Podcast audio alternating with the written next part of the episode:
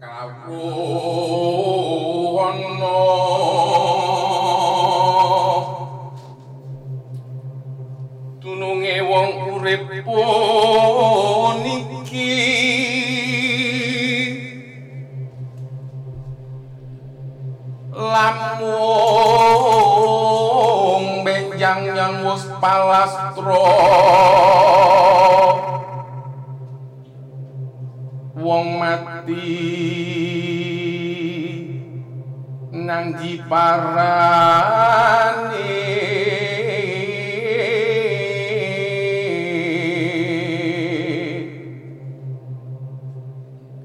Umpama no peksi mabun mesak-sake urung ana maksade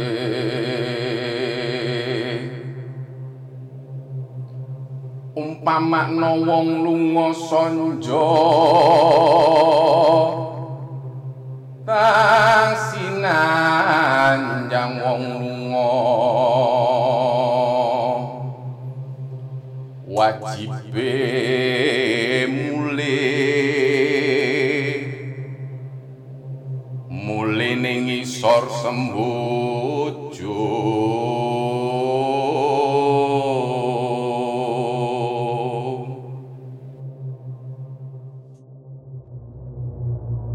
semuanya, kembali lagi di Lentera Malam bareng gua Jamal dan di video kali ini ini video spesial banget karena teman-teman udah pasti pada tahu siapa yang tadi ada di opening kita.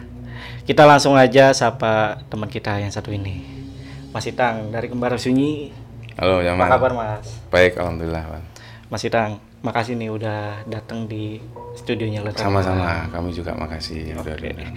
Nah, buat pasukan Lentera Malam yang belum tahu Kembara Sunyi, jadi Kembara Sunyi ini adalah channel yang membawakan cerita horor juga ya Mas Cerita ya? horor, Pak. Sama kayak Lentera Malam. Jadi ada Mas Itang sebagai narator dan biasanya ada Mas Idris, juga ya Idris sebagai narasumber sebagai narasumber untuk interview narasumber. interview narasumber Nah, Mas Itang, ini kita ngobrol-ngobrol sebentar ya.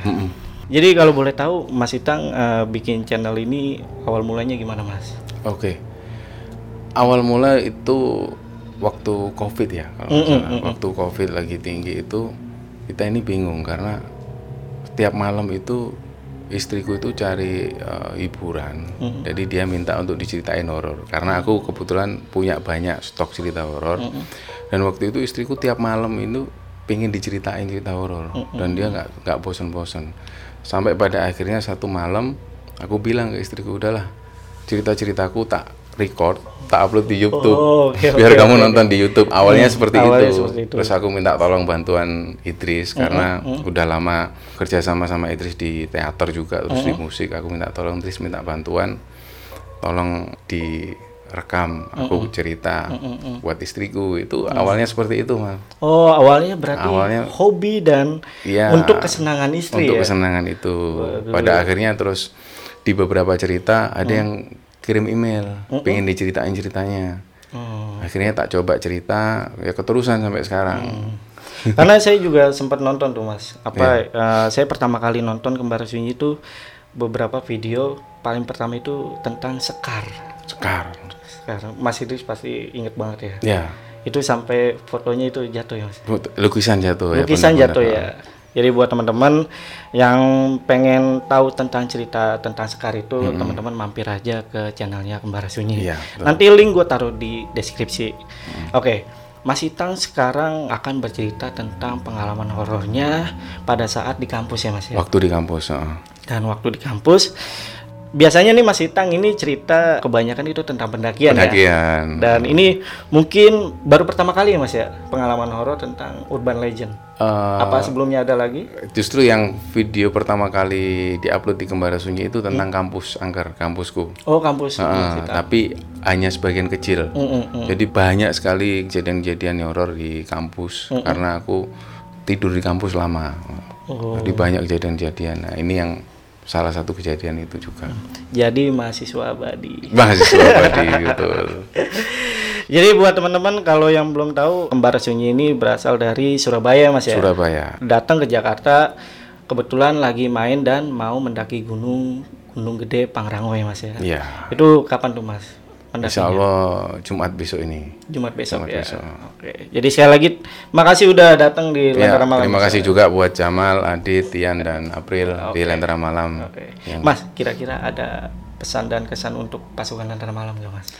Untuk pasukan Lentera Malam, yang pertama terima kasih buat Jamal sama Adit yang udah ngundang kami, yang udah memperkenankan kami mampir di sini. Sama-sama Mas. terutama memberi kesempatan saya untuk cerita di Lentera Malam karena Lentera Malam ini juga salah satu channel horor terfavorit ya. Mm, mm.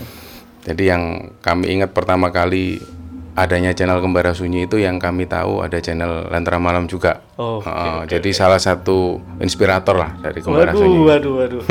Tapi eh, buat teman-teman mungkin yang belum tahu ya Mas ya, eh, kita itu eh, bisa dibilang itu seangkatan ya Mas ya.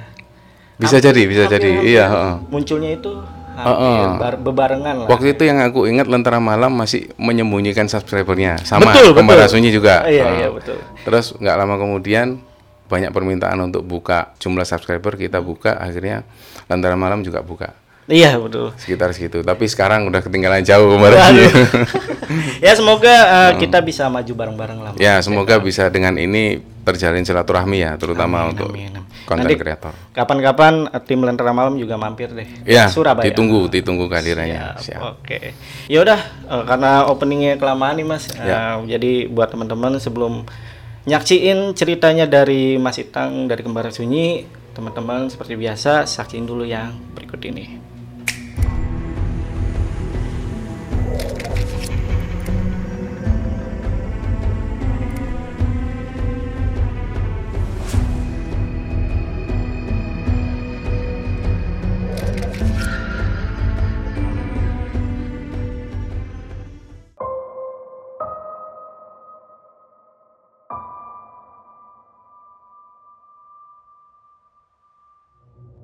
Oke gini mal, jadi Hmm. awalnya kenapa aku pilih cerita kampus di Hmm, hmm. Lentera Malam karena ini berkaitan dengan aku lama sekali tidur di kampus itu Mal. Hmm, Jadi kenapa lama awalnya aku mengikuti ini ada satu UKM di situ. Yang pertama UKM kesenian, yang kedua UKM pecinta alam. Hmm, hmm. Awalnya aku memilih dua-duanya tapi aku lebih condong ke seni karena aku punya asma waktu itu. Eh, karena di pecinta alam ini kan berhubungan dengan fisik. Jadi aku sadar dengan kekuranganku akhirnya aku milih UKM seni. Nah, ternyata pilihan masuk UKM seni itu nggak semudah yang tak bayangkan dari awal. Ternyata banyak proses-prosesnya. Nah, salah satu prosesnya itu yaitu mengikuti pradiklat dan juga diklat. Hmm. Nah, mayoritas senior seniorku di kampus itu orangnya nyeleneh-nyeleneh, seperti orang seni kebanyakan. Jadi lebih lebih banyak ini mereka berhubungan dengan klinik. Jadi aku masih ingat pada waktu itu kita dikumpulkan, nginep di kampus itu di satu ruangan di pojok. Terus kita dibangunkan malam itu sekitar jam 1 dini hari kita dibangunkan terus kita dikumpulkan di tengah lapangan dan kita itu satu persatu dimandikan air kembang, air bunga. Jadi bunga tujuh rupa. Jadi waktu itu ada yang udah ngerasa mungkin psikologisnya udah ngerasa takut. Jadi ada satu cewek itu yang ketika dimandiin air kembang itu tadi dia ini udah ngerasa nggak nyaman. Jadi dia udah ngerasa panik dan aku ngerasa wah ini bakalan ada yang kejadian yang enggak enggak. Akhirnya proses itu pun dimulai kita keliling satu persatu mengelilingi kampus jadi dibuatlah satu pos ke pos lain itu semua lampu kampus mati kan listrik mati. Kami satu persatu jalan pegang lilin semacam ini. Dan ketika lilin itu mati kita harus ngulang balik ke pos sebelumnya. Nah waktu itu giliranku terus di pos 3 kalau nggak salah menuju ke pos 4 itu kita harus naik tangga menuju ke atas. Waktu aku naik ada satu perempuan di pojokan itu yang dia itu ngintip ngintip gini dan kemudian sembunyi lagi. Nah waktu itu karena aku awalnya ngerasa oh ini mungkin seniorku yang mau nakut-nakutin. Akhirnya tak coba tak samperin. Tak coba tak samperin. Ternyata dia udah ada di pojok sana. Lagi-lagi dia ngintip. Dia ngintip oh berarti aku disuruh ke sana. Aku jalan lagi. Ternyata dia udah nggak ada. Nah waktu itu aku mikir eh, ini senior apa memang ini yang jaga sini? Karena sebelum-sebelumnya kita udah diceritakan udah banyak rumor yang beredar tentang satu sosok perempuan yang sering menampakkan diri di situ. Dan semua yang senior-seniorku udah tahu sosok ini. Jadi terdengar selentingan kabar kalau ada perempuan ini yang sering menampakkan diri. Ada satu nama lah tapi aku nggak mau sebutin nama aslinya. Kita panggil namanya Rara aja lah Rara. Nah si sosok Mbak Rara ini selalu menampakkan dirinya di waktu-waktu tertentu terutama di ketika malam wisuda dan lain-lain. Nanti tak ceritakan bagian itu. Jadi lanjut ke pada waktu aku jalan megang lilin pelan-pelan itu sampailah aku di pos 5 dan aku bilang ke senior mbak tadi aku ketemu perempuan fisiknya seperti ini ini agak tinggi terus rambutnya segini itu apa memang ada gimmick-gimmick gitu? Apa memang ada panitia yang ditempatkan di situ untuk nakut-nakutin? Seniorku kaget waktu itu. Loh nggak ada. Kamu jangan nakut-nakutin. Loh mbak ini gimana sih? Tadi bukannya ada perempuan yang lewat itu? Nggak ada kamu jangan takut takutin oh ya udah mbak berarti mungkin aku salah lihat gitu kan. Habis itu ya udah lanjut aja lanjut. Lanjut terus kita ngumpul lagi di lapangan. Di situ jadi tinggal kurang tiga peserta yang ngumpul kurang tiga peserta yang masih jalan Nah, ada salah satu temanku yang tak ceritakan di awal tadi yang udah ngerasa takut ketika dimandiin kembang itu. Tiba-tiba pada jam yang ditentukan sekitar jam 2 dini hari ini satu orang perempuan ini belum juga muncul. Akhirnya panitia ini panik. Ini gimana ini? Namanya Siti. Siti di mana? Coba cari di atas, cari di atas. Akhirnya panitia ini sibuk nyari. Jadi mulai panik panitia ini karena ada satu peserta yang belum hadir. Dicarilah di atas terus. Ternyata nggak ketemu. Terus sempat ada temanku yang bilang, "Mbak, coba dicari di lantai 4. Nah, lantai 4 ini ada satu gedung serbaguna yang sudah nggak terpakai. Di situ banyak barang-barang yang berserakan seperti kursi, terus meja-meja nggak terpakai. Akhirnya mereka semua jalan ke situ, panitia semua jalan ke situ naik tangga. Dengan kondisi yang gelap itu dia naik tangga. Dan lama kelamaan itu dia ini ngelihat si sosok Siti itu duduk di pojok sambil nangis gitu loh. Loh Siti, Siti, sini kamu kenapa di situ? dia nangis terus. Begitu ditempatkan di lapangan akhirnya Siti ini ditanya kenapa kamu nangis? Jadi ternyata Siti cerita pada waktu Siti jalan sendirian bawa lilin itu dia ketemu sosok perempuan. Sosok perempuan ini dia ngintip awalnya persis kayak aku tadi dia ngintip tapi sambil ngelambain tangan. Nah Siti itu nyamperin. Pelan-pelan. Dikira awalnya itu ini mungkin panitia karena ngelambaikan tangan. Begitu dideketin perempuan ini jalan ke depan. Jadi dia pakai long dress. Dia pakai long dress yang putih tulang gitu sampai menjuntai ke bawah geser terus di perempuan itu nungguin. Dia itu sambil noleh lagi terus sambil ngelambaikan tangan gini lagi. Siti ini nyamperin lagi Siti nyamperin lagi. Terus begitu dekat sama perempuan ini perempuan ini nyuruh tunggu di sini bilang seperti itu. Akhirnya Siti nunggu di situ nunggu di bangunan gedung serbaguna itu. Dia nunggu di situ. Ceritanya seperti itu. Akhirnya dengan kejadian Siti yang disembunyikan seperti itu akhirnya acara ini selesai sampai di situ. Nggak dilanjutkan. Sebenarnya ada satu hari lagi besok harinya. Tapi karena ada kejadian itu nggak jadi dilanjutkan. Cerita itu pun berlanjut. Ketika itu ini aku udah aktif kuliah, udah aktif kuliah dan aktif di organisasi ini kesenian itu. Sering tidur di kampus, sering tidur di sekretariat. Terus lama kelamaan ada satu gedung student center namanya. Jadi gedung ini khusus untuk mahasiswa-mahasiswa yang ikut kegiatan organisasi seperti UKM-UKM. Jadi ada gedung empat lantai. Gedung ini dibangun dulunya di bekas ada satu pohon waru namanya pohon waru yang terkenal angker di situ. Itu ditebang dan diganti bangunan itu. Nah, ada satu kejadian pada waktu itu karena seringnya mahasiswa ini tidur di gedung itu akhirnya pihak kampus itu memperlakukan jam malam supaya mahasiswa ini nggak lagi tidur di situ. Harapannya gitu harapannya orang-orang kampus. Tapi ternyata ketika listrik dipadamkan namanya mahasiswa itu tetap cari akal. Jadi dia cari pusat listriknya di gardu itu diakalin sama teman-teman diakalin dan nyala lagi. Tapi begitu listrik nyala hanya berselang satu hari ini yang namanya kotak listrik itu kebakar jadi pada siang itu listrik kebakar dan padam Nah pada waktu itu pihak kampus ini udah nggak mau tahu, udahlah terserah dibiarin aja. Jadi dibiarkan padam. Nah tapi karena teman-teman ini seneng tidur di kampus, terutama di sekretariat, akhirnya gimana pun caranya mereka harus bisa tidur di kampus. Jadi malam itu mereka nyalakan lilin dan siang hari itu mereka ngambil kabel terus dicarikan kabel dari gedung gedung kuliah. Tapi malam jam 10 udah nggak dapat listrik jadi mereka cuma nyalain lilin.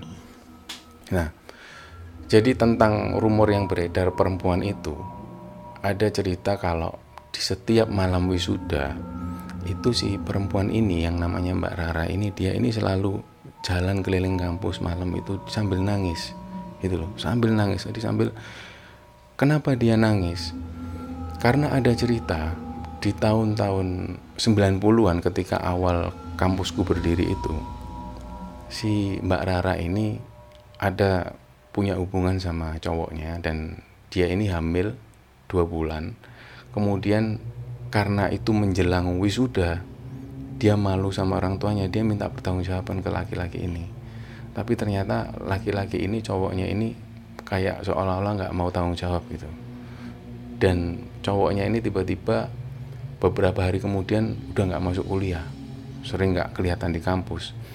Nah, pada satu siang selesai kuliah itu, si Rara ini keluar dari kelas karena kelasnya di lantai 4. Dia ini tiba-tiba jalan gitu aja terus tiba-tiba loncat gitu aja. Jadi pada waktu itu teman-teman semua, teman-teman Rara ini kaget karena Rara ini tiba-tiba loncat dan meninggal saat itu juga. Awal ceritanya seperti itu, kenapa dia selalu nangis di malam-malam wisuda. Nah, pada malam itu ketika listrik padam itu tadi aku tidur di UKM tidur di sekretariat. Awalnya aku berpikir uh, ada temennya karena cuman cahaya itu lilin. Jadi aku mikir oh mungkin di teman-teman pecinta alam ada yang tidur sekretariatnya. Di lantai 4 mungkin ada teman-teman UKM bola yang tidur di situ jadi aku nggak ada rasa takut jadi malam itu aku keluar sekitar jam setengah satu dini hari aku keluar cari makan di luar dan ketemu security di depan. Security depan bilang, Tang, kok berani kamu tidur di dalam? Lo emangnya kenapa pak? Lo ini kan malam wisuda. Lah baru aku inget tuh, pantesan kok terdengar suara gamelan. Jadi ada uh, ciri-ciri uh, tertentu ketika menjelang malam wisuda. Malamnya ini pasti terdengar suara gamelan. Jadi ada ruang gamelan di atas di gedung Bangsal itu di gedung gedung serbaguna yang atas itu. Itu ada ruang gamelan yang setiap malam wisuda ini selalu terdengar. Dia ini bunyi sendiri. Nah pada waktu itu aku juga mikirnya gini oh mungkin gladi bersih karena besoknya ada wisuda. Lah pas dapat informasi dari security bahwa malam itu adalah malam wisuda dan sebelumnya aku juga dengar ada suara gamelan yang bunyi sendiri.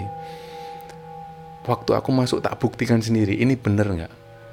Ini bener nggak gamelan bunyi sendiri? Atau memang bener-bener ada orang-orang yang lagi gladi bersih? Waktu itu aku naik dan kelihatan persis. Jadi ini gedung serbaguna di dalam itu ada ruangan gamelan jadi gamelan ini memang benar-benar bunyi sendiri. Nah malam itu aku masih berpikir bahwa oh mungkin di sekretariat pecinta alam masih ada orang. Mungkin di UKM sepak bola mungkin masih ada orang. Jadi malam itu aku tetap tidur di sekarku sendiri.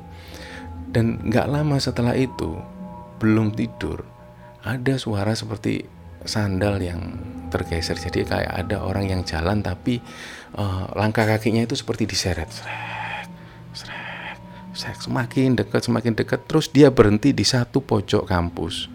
Di satu pojok bangunan itu. Dia ini nangis. Lama kelamaan tak dengerin. Ini kayak suara cewek. Awalnya aku mikir oh mungkin anak mapala atau anak mana tapi selama aku tidur di kampus nggak ada perempuan yang tidur di sekretariat. Nah waktu itu aku mikir lagi masa ini Mbak Rara Mbak Rara yang sering diceritakan itu lagi nangis. Aku coba ngintip dari balik selambu itu tak intip. Ternyata bener ada perempuan yang menghadap ke sana. Jadi kelihatan punggungnya rambutnya. Dia ini sambil jongkok sambil nangis gini. Nah posisi seperti itu aku bingung harus ngapain kan jadi benar-benar waduh tak tutup pelan-pelan selambu tak tutup pelan-pelan. Eh, ternyata dia ini agak noleh.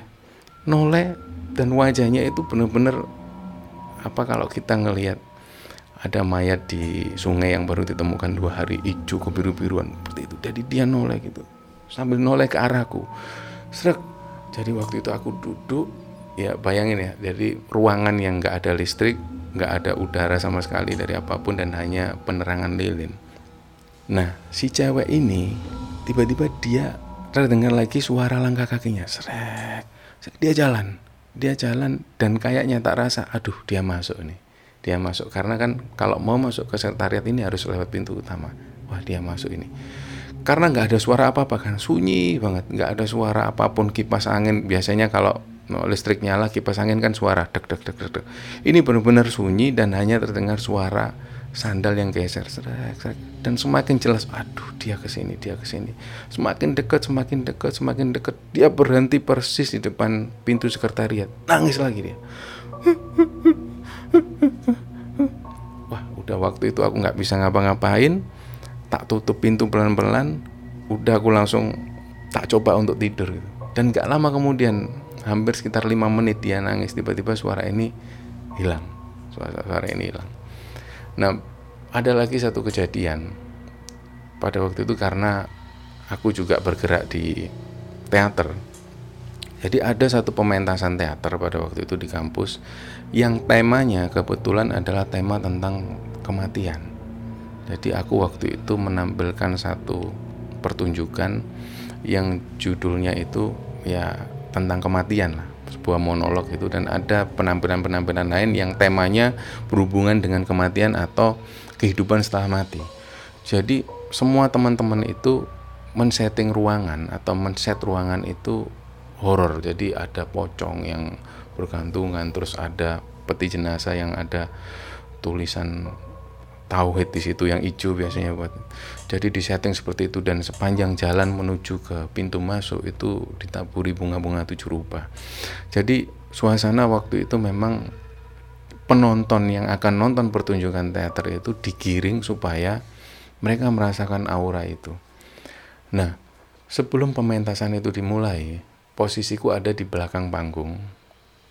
Jadi kalau kita nonton pertunjukan teater ini selalu gelap, selalu gelap dan hanya lighting-lighting yang spot-spot tertentu. Jadi pada waktu itu aku di belakang panggung bersiap-siap, siap-siap dan di toilet itu nggak lama kemudian ada keriuhan di penonton itu ada keriuhan. Jadi kayak ada sesuatu, eh, tolong, tolong, tolong. Ternyata ada yang kesurupan jadi ada cewek yang di situ nggak tahu dari fakultas mana atau aku nggak yakin juga kalau dia mahasiswa situ karena banyak penonton dari kampus-kampus lain kan. Jadi suasana gelap ada yang kesurupan. Jadi ada cewek itu yang tiba-tiba dia kayak ambil sesuatu, kayak dia ini seolah-olah menyapu lantai gitu. Jadi dia ini sambil seperti nyinden gitu jatuh dan itu di tengah-tengah penonton sebelum pementasan dimulai jadi dia ini tiba-tiba ya gitu aja dia tiba-tiba berdiri.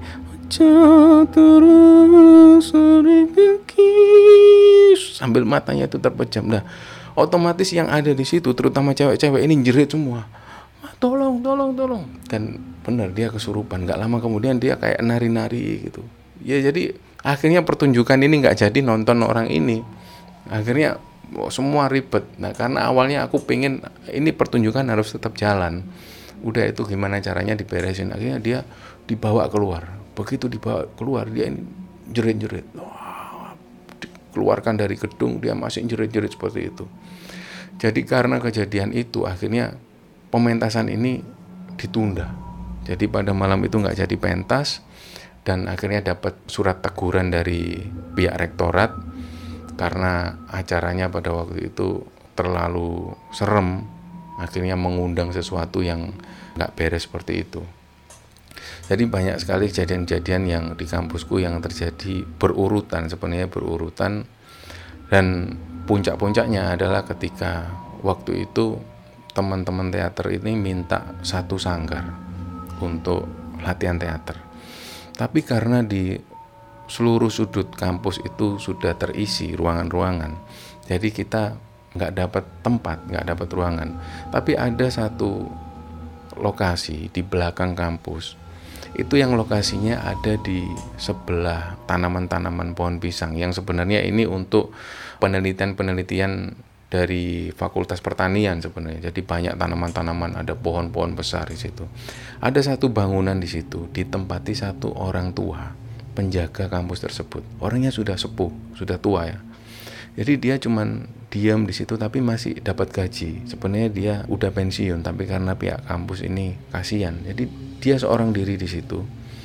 Dan pada satu ketika di beberapa bulan setelah kami minta sanggar itu si bapak tua ini meninggal di situ. Jadi meninggalnya dia beliau di kursi lagi duduk sore-sore dia meninggal seperti ini aja dan dikembalikan ke keluarganya di desa keesokan harinya langsung aku minta tempat itu sebagai sanggar. Nah, pihak rektorat itu terutama rektorku pada waktu itu kaget. Kalian ini gila apa itu kan baru ada kakek-kakek meninggal belum tujuh harinya kok kalian minta. Nggak apa-apa pak daripada nggak terpakai. Akhirnya ya pihak kampus mengizinkan ya sudah dibangun. Akhirnya kita cuma neruskan jadi bangunan-bangunan yang kalau bahasa Jawa itu gedek mal. Uh, bangunan dari bambu yang sekat-sekat itu jadi kalau kita di dalam kita bisa ngelihat dari luar ada orang lewat bisa ngelihat ada angin yang masuk dari celah-celah. Malam itu aku tidur sama temanku namanya Abdi. Tidur di situ karena listrik kan masih mati. Karena listrik yang di student center ini masih mati yang bekas kebakar itu belum nyala. Di belakang itu masih bisa nyala karena ada listrik dari gedung kuliah seberang. Jadi ada lampu yang bolam 5 watt itu kita nyalain di situ kami tidur di situ tapi malam itu ada yang aneh. Karena yang pertama teman-teman ini pulang kampung semua karena itu musim liburan. Nah pada waktu itu tinggal aku sama temanku Abdi ini. Ya kami tidur di situ. Malam itu suara anjing-anjing yang dari pemukiman belakang. Jadi di belakang ada perumahan. Ini bersautan satu sama lain. Oh wow, wow, wow aku sempat bangunin si Abdi. Didi bangun di kamu dengar nggak ada suara anjing? Iya mas. Kamu ngerosok ada yang aneh nggak? Enggak enggak nggak ada wis. Mungkin itu ya wis suara anjing ya wis. Kami tidur lagi tidur lagi dan nggak lama kemudian ada suara cewek yang seperti aku ketemu. Jadi awalnya suara sandal seret seret dan semakin kelihatan dari celah-celah bambu itu ini cewek ini masuk ke pekarangan jadi di depan sanggarku itu ada bangku dari kayu. Dan dia duduk di situ. Dengar banget. Kriek gitu. Dah aku coba bangunin Abdi. Deh deh deh ada perempuan di depan. Begitu Abdi ini bangun dia ngelihat mas ya opo ini mas? Ya opo? Maksudnya gimana ini mas? Gimana? Nah si cewek ini diam aja sambil duduk. Tapi kelihatan Kelihatan banget dari celah-celah itu dia duduk di depan gitu dan gak lama kemudian si cewek ini nangis lagi. Lah feelingku oh, ini mbak Rara itu. Dia nangis lagi. Nah kita berdua ini udah nggak bisa ngapa-ngapain udah diam aja diam sampai dia ini berhenti nangis nggak lama kemudian dia jalan. Dia jalan terus pergi gitu aja. Nah jadi cerita tentang si perempuan ini ternyata mungkin sampai hari ini yang kuliah di situ pasti tahu tentang sosok perempuan ini gitu. Karena ini turun temurun dari tahun 90-an selalu dapat cerita seperti ini dan menjelang malam wisuda selalu terdengar suara gamelan juga terdengar suara perempuan ini nangis. Nah, kenapa nangis ya karena ceritanya seperti itu tadi. Oke, itu tadi cerita dari Mas Itang dari Kembara Sunyi Mas Itang. Sekali lagi terima kasih. Ya, terima kasih juga buat Jamal, Adit, Tian sama April dari Iya. Lentera Malam. Oke. Semoga sukses selalu. Amin, amin, amin ya Allah. Semoga juga tim kembar Sunyi juga sukses juga. Amin, amin. Mas Itang dan juga Mas Idris. Amin. Oke, sekarang kita bakal apa ya? Tanya-tanya tentang cerita yang tadi dibawain sama Mas Itang. Oke, heeh. Oke, Mas Itang, yang pertama nih. Ini tentang berarti ini adalah teror ya. Kalau di Lentera Malam itu kenalnya teror. teror. oh, Teror sosok Rara. benar. Sosok Rara. Oke. Nah, pada saat Rara ini meninggal, Mm-mm. itu memang udah booming banget tuh Mas. Atau bahkan di kampus Mas sendiri itu sempat masuk koran atau berita gitu. Oke, kalau sebenarnya kalau masuk koran atau enggak, saya sendiri kurang tahu karena itu di tahun 90-an, di awal-awal kampus itu. Tapi kalau di kalangan penghuni kampus terutama atau mahasiswa-mahasiswa situ pasti tahu sosok itu. Pasti tahu. Pasti tahu. Pasti tahu, apalagi yang sering tidur di kampus ya. Pasti tahu tentang sosok ini. Bahkan sampai angkatan sekarang, Mas. Mungkin, Mungkin. mungkin, mungkin masih sampai karena itu turun menurun, turun menurun cerita itu. Nah, pada saat Siti ini disuruh Mm-mm. untuk diam Mm-mm. dan menunggu, Mm-mm. Siti sempat berinteraksi gak? Kayak dia nanya, kamu siapa? Nah, karena yang seperti tak awal yang bilang itu, dari awal memang Siti ini psikologisnya sudah terganggu. Dia udah takut ketika pas dimandiin kembang, dia udah takut. Hmm, Yang kedua, ketika Siti disuruh diem di situ, dia ini udah nggak sempet tanya lagi, dia udah nangis terus. Hmm. Tapi sesekali Siti ini ngintip, si perempuan itu dari pojok itu ngintip juga, ngintip tapi sembunyi lagi, ngintip sembunyi lagi. Dan pada waktu perempuan ini ngintip sembunyi itu, Siti malah semakin nangis, saking takut campur, bingung lah pokoknya waktu itu dia kesaksiannya dia seperti itu. Oh, tapi bisa dikatakan Siti ini nggak kesurupan? Enggak, enggak. Enggak. Enggak, cuman dia ketakutan-ketakutan yang dialami karena dia melihat sosok ini jelas. Mm-mm. Jelas wajahnya jelas dan dia yakin kalau ini bukan manusia. Itu yang buat dia takut. Tapi alhamdulillah nggak sampai kesurupan. Nah, Nah, kira-kira dari kesaksian Siti sendiri itu sama gak sosoknya? Seperti yang Mas Itang juga lihat? persis, Persis. persis. Seperti korban yang Ya, yang tadi disebutkan sama Mas Itang ya. dan kebanyakan teman-teman yang seperti diperlihatkan sosok itu selalu ciri-cirinya hampir sama lah ya paling pakai long dress yang putih tulang terus rambutnya segini Hmm. dia jalan kadang dia nangis itu aja gangguan-gangguannya sekitar itulah kadang lewat nangis atau kadang diem gini gitu Oke, lanjut nih Mas Ya. untuk pertanyaan berikutnya.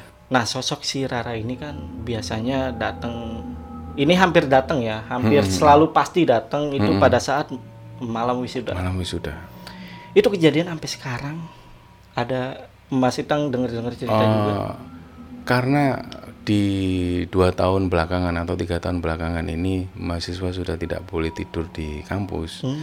jadi mereka mungkin di malam wisuda kan otomatis nggak ada yang tidur di kampus. Jadi berita-berita tentang itu juga nggak masuk di aku. Mm-mm. tapi kalau lima tahun ke belakang yang di mana masih adik-adikku di kampus yang junior-juniorku masih ada tidur di kampus ini masih ada berita tentang itu. Jadi aku sempat tanya malam wisuda gimana? Masih masih mas masih suara gamelan masih masih. Luar biasa tidur Iya. sendirian. Lampunya mati ya Mas ya. Waduh. karena awalnya gitu mal. Awalnya tak pikir ada orang di sekretariat lain. Mungkin biasanya soalnya di sekretariat pecinta alam itu selalu standby di situ selalu tidur di situ mereka. Juga di lantai 4 di UKM bola selalu rame.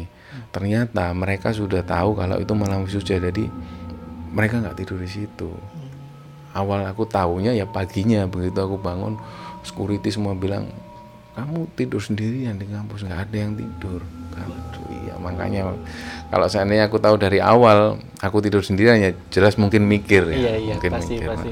Itu gimana rasanya Mas begitu mendengar info Ya. dari gitu? apa ya karena di waktu itu lama tidur di kampus ya jadi setelah kejadian itu ya paling beberapa hari nggak tidur di kampus ya balik lagi tidur di situ Hmm, Eh, tetap ya. eh, tetap di situ Oke Mas Itang, ini Ya. kita lanjut ke pertanyaan berikutnya nih. Ini di mana pada saat Mas Itang pentas ya. Mm-mm. Nah, pas pentas itu kan ada yang kesurupan ya. Itu bisa dibilang kesurupan ya mas? Kesurupan, nah. Kesurupan. Nah menurut Mas Itang itu memang sosok Rarakah yang merasuki atau sosok yang lain? Nah, jadi ketika selesai dia kesurupan itu, Hmm. akhirnya ada teman-temannya yang buka suara. Ternyata eh, dia ini dari kampus lain dan ternyata memang si cewek ini memang sering kali kesurupan. Jadi pada malam itu dia nonton teater di kampusku. Hmm. Itu memang si sosok ini memang ngikut. Jadi pas pada waktu itu dia kerasukan seperti itu. Jadi bukan sosok yang ada di kampusku. Jadi sosok yang memang sering kali masuk ke anak ini dan kebetulan waktu itu dia nonton teater masuk lah itu. Gitu. Oke oke. Oke ini kita ke pertanyaan yang terakhir. Mm-mm. Kira-kira nih menurut Mas Itang dari semua kejadian Mas Itang yang ngalamin sama teman-teman kampus juga Mas Itang itu ada pesan-pesan dari Rara yang mau disampaikan gak sih ke Eh, kalau dari dari sisi ini ya, dari sisi putus asa misalnya, karena si sosok Rara ini kan dia bunuh diri. Hmm. Dia ada satu kejadian di mana dia hamil dan si laki-laki nggak tanggung jawab. Mm, Pada akhirnya dia putus asa dan kemudian loncat. Nah itu yang dijadikan pelajaran oleh teman-teman dari kisah itu. Akhirnya mereka belajar bahwa ketika mungkin ada teman-teman yang mengalami seperti itu, akhirnya mereka ini jaga diri, jaga diri pribadi. Maksudnya dia lebih jaga supaya nggak kejadian seperti yang dialami Rara seperti itu. Terus dari sisi yang putus asa dia sampai bunuh diri itu ada juga kan kadang-kadang nggak hanya masalah itu malah ada masalah yang skripsi yang ribet sampai dia frustasi ya kan? benar, benar, banyak sekali itu. Jadi di kampusku itu pada akhirnya minim kejadian-kejadian orang-orang atau mahasiswa yang frustasi minim sekali. Jadi kalau ada masalah yang pacaran atau apa ini nggak sampai yang sampai terlalu membesar. Kadang juga ada kan di kampus-kampus lain yang sampai bertengkar sampai gimana. Di kampusku nggak ada mungkin karena belajar dari pengalaman itu. Oh ya benar-benar benar-benar juga. Jadi intinya ada pesan positif yang Ada pesan positif. yang disampaikan oleh si Rara ini. ya. Oke itu tadi eh, cerita dari Mas Itang. Mas Itang kira-kira ada pesan dan ataupun kesan untuk pasukan Lentera Malam.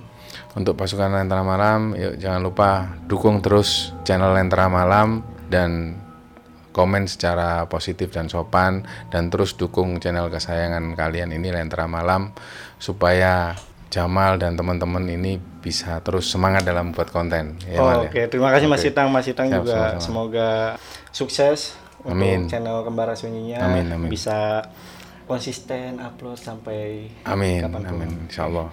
Dan jangan lupa juga buat pasukan Lentera Malam bu- buat mampir ke channelnya Kembara Sunyi karena Kembara Sunyi ini gak cuman gak cuman Mas Itang aja yang narasi ya, tapi juga ada narasumber juga Iya. Ada ya. juga narasumber. sama kayak Lentera Malam. Lentera Malam benar. Jadi teman-teman eh, jangan lupa mampir sekali lagi. Oke, Mas Itang mungkin cukup untuk video kali ini ya. Oke, terima kasih Jamal. Ya udah. Gue Jamal dari Lentera Malam dan Mas Itang dari Kembara Sunyi pamit. Assalamualaikum warahmatullahi wabarakatuh. Assalamualaikum.